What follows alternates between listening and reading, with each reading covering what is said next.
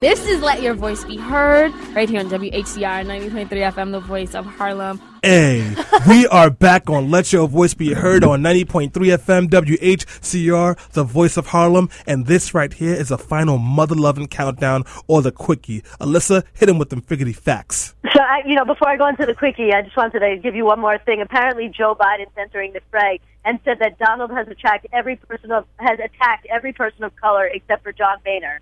That's a good one. Nice. Got to give Joe Biden credit for that. On that note, uh, shifting gears a little bit, on Wednesday, the Supreme Court held oral arguments on Whole Women's Health versus Hellerstedt, which is a lawsuit, and it challenges the Texas 2013 abortion restrictions, which are also known as TRAP laws, or Targeted Regulation of Abortion Providers. They do not regulate abortion itself per se. Instead, they say that the clinics have to be a certain size and they have to meet certain requirements, and it's a regulatory scheme uh, that Texas claims is supposed to protect the health and safety of women, uh, but the clinics and abortion providers say is just a workaround to try and get around the fact that there is a constitutional right to obtain an abortion at the early term of pregnancy, and so they are using these trap laws in order to shut down clinics because they cannot go after abortion directly due to prior Supreme Court rulings such as Roe versus Wade and Planned Parenthood versus Casey. Uh, the outcome of the case has the possibility to have a major impact on the accessibility of abortion, depending on what the Supreme Court rules. The law in question, as I already mentioned, comes out of Texas. It creates many more restrictions on the operation of abortion clinics, um, but two of them that are, are actually at issue in the case. Uh, the effect is actually reducing access to abortion by shuttering the clinic. We know this because before Texas adopted these two new restrictions, there were 41 clinics that performed abortions in the state. As a result of the partial enforcement of the new law, the number dropped down to 19, and the clinic operators have argued that if the law goes fully into effect, then the total number of clinics in the entire state may drop to 10. Uh, the case was brought on appeal by four abortion clinics in Texas, led by Whole Women's Health, and three doctors who have performed abortions in the state. So, what provisions of the Texas law are at issue? There are two main provisions that are issue. One of the provisions would require an abortion clinic to be outfitted with the physical and professional facilities that equate it to a quote unquote surgical center, like where you go to have surgery, even if the clinic mainly performs what's known as medical abortions, which are abortions that are done by taking two pills that don't require any invasive surgeries. Um, the provision has been blocked statewide by a temporary Supreme Court order, but if it was to be upheld, the requirement would allow only clinics located in Texas' largest cities to serve the estimated 60,000 women in the state who seek abortion services each year, and all of the other clinics in the entire state would close. The other provision would require any doctor who performed abortions in a clinic to have a professional privilege or admitting privileges uh, to a full-scale hospital that was in 30 miles of the clinic in case of medical emergencies, which are very few. In fact, as Justice Ginsburg pointed out, there are more chances you'll have a medical emergency for a, a colonoscopy, and colonoscopy clinics do not require these admitting privileges or these requirements, and then it would be if you had an abortion. That part of the law is actually already in effect in most of the states under earlier orders um, by lower courts, it had the effect of shutting down about half the clinics that had existed because hospitals do not routinely grant admitting privileges to abortion providers due to the fact there are so little number of complications and the need for admitting privileges at a hospital is unnecessary or largely unnecessary. So what did each side argue? Texas, of course, defends the law. They say that legislatures have wide discretion to pass laws in these areas in which there is medical or scientific uncertainty, and they say that the standard that is followed, which is known as the undue burden standard, uh, which comes from a case in 1992 called Planned Parenthood versus Casey, where the court previously held that uh, states cannot enact laws that would create an undue burden on a woman's right to choose. Uh, they say that the undue burden standard of review focuses on whether the law imposes a substantial obstacle to access abortion, and it does not require balancing the medical reasons that the legislature had in mind against the burden. Of course, that's because the clinics argue that the reason for this is not to protect the health and safety of the women, but rather to shutter the abortion clinics. And they say that we should look at what the legislature's real background for creating this law was before they did it. And that if we looked at this, we would realize that the real reason they created these laws was to close abortion clinics, not to protect the health and safety of the woman.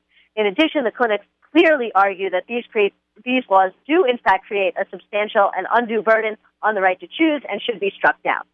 So what actually happened at the oral arguments and what should we take away from this? The four liberal justices during the argu- arguments, which is Justice Breyer, uh, Ruth Bader Ginsburg, Elena Kagan, and Sonia Sotomayor, through their questioning, made it very clear that they were likely to strike down the law because it created an undue burden on a woman's right to choose. On the other hand, Justice Thomas, Justice Roberts, and Justice Alito seemed to indicate that they would probably uphold the Texas law, which would have a huge impact because other states would then start to pass these laws as well. It wouldn't just impact Texas. So the case, of course, will likely turn on the swing justice in the middle, Justice Anthony Kennedy, the same justice who the gay marriage case turned on. Um, and Kennedy expressed some concerns. What you should also understand, though, is that if Kennedy came down with the conservatives, then you'd have a 4 4 tie, and that means that the lower court ruling would stand. And the lower court ruling actually upholds these regulations. So Kennedy may try and find a way to wiggle out of this without actually deciding the case. I'm going to get back to that in a second. Uh, after I talk about two of Kennedy's main concerns. One, uh, Kennedy was concerned about what's known as the capacity issue, which is basically this. If these laws were to be upheld, it is unclear whether the remaining clinics in the state, which is nine or ten at most, would be able to actually handle all of the abortions that needed to be performed that year or that were sought that year, which is recently between 60,000 and 75,000 per year. And that would create a problem where you would have, as one of the lawyers for the government said, you'd have the right in theory, but not in fact, because you would go to one of these clinics and they would say, sorry, we're all booked up. We have so many people trying to use our services because we're the only nine or 10 clinics still left in the state, down from about 40 that used to exist before the law. In addition, there's another issue, which is what's called the medical versus surgical issue. Uh, it seems that because of these laws and because of the uh, waiting periods and other provisions, actually has led more women to have more abortions through surgery, which is a way more invasive procedure than giving somebody the two pills that I talked about earlier, which is known as a medical abortion. Kennedy cited data that the number of drug abuse, sorry, drug-induced abortions had increased nationally, but that the number in Texas was actually down. And he commented that this may not be medically wise, quote unquote. The abortion clinics and the doctors who are challenging the laws have made that portion, the medical versus surgical issue, a large part of their argument that these two provisions impose an unconstitutional burden and they actually put Texas women more at risk because they end up having to have surgical abortions instead of being able to just take two pills uh, and have a medical abortion. So, what are the possible outcomes of this case? Well, they could and they might return this case back down to the lower court without deciding it because Kennedy indicated that there was not enough evidence in the record on the capacity issue and there was not enough evidence on the record about the incidence of later abortions. So he may say, let's send this down to the lower court and let them develop a record and we'll review the case when we have a better record about these capacity and medical versus surgical issues. They can have a tie vote. As I already pointed out earlier, a tie vote would actually uphold the lower court ruling, but it would only apply in the Fifth Circuit, which means only those states in that district, which is Texas, Louisiana, and I think two other states that I'm totally forgetting at the moment, they would have one set of abortion laws. The rest of the country would have a whole different set of abortion laws. And that would create many problems in and of itself. Of course, they could strike down the law by a five to three vote because of the negative consequences of inducing more midterm abortions because since Roe versus Wade, the court, including Kennedy, has always been more comfortable with earlier abortions because they are safer and because they also have concerns about protecting the developing life of a fetus at later stages. They could uphold the law altogether, which would shutter the clinics in Texas, but also allow states in all over the country to pass these types of laws in state legislatures, specifically where you have conservatives. Um, and then you'd see lots and lots of clinics shuttering all over the place.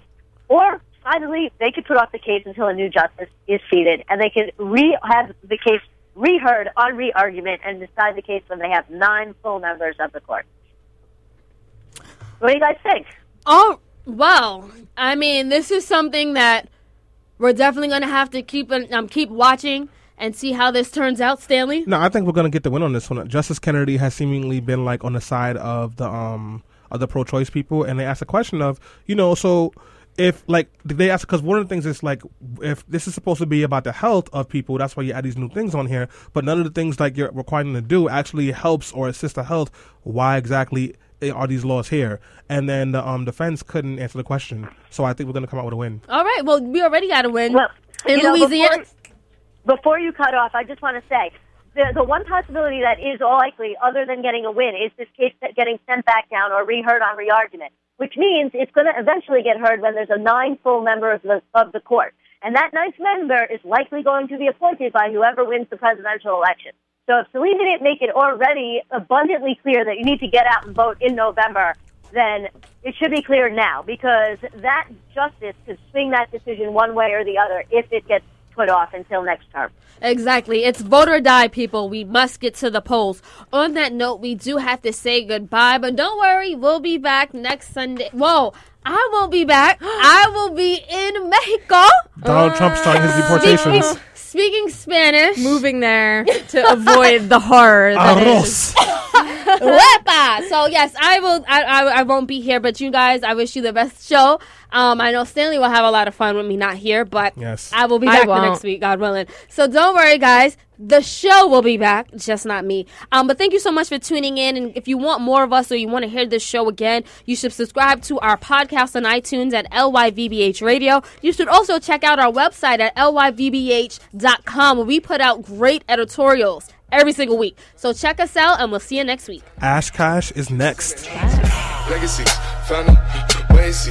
Family, pockets full, Danny, selling ball, candy. Been on the macho like Randy. The chopper go out for granted. Pull your bandit. Hope the killers understand it. I got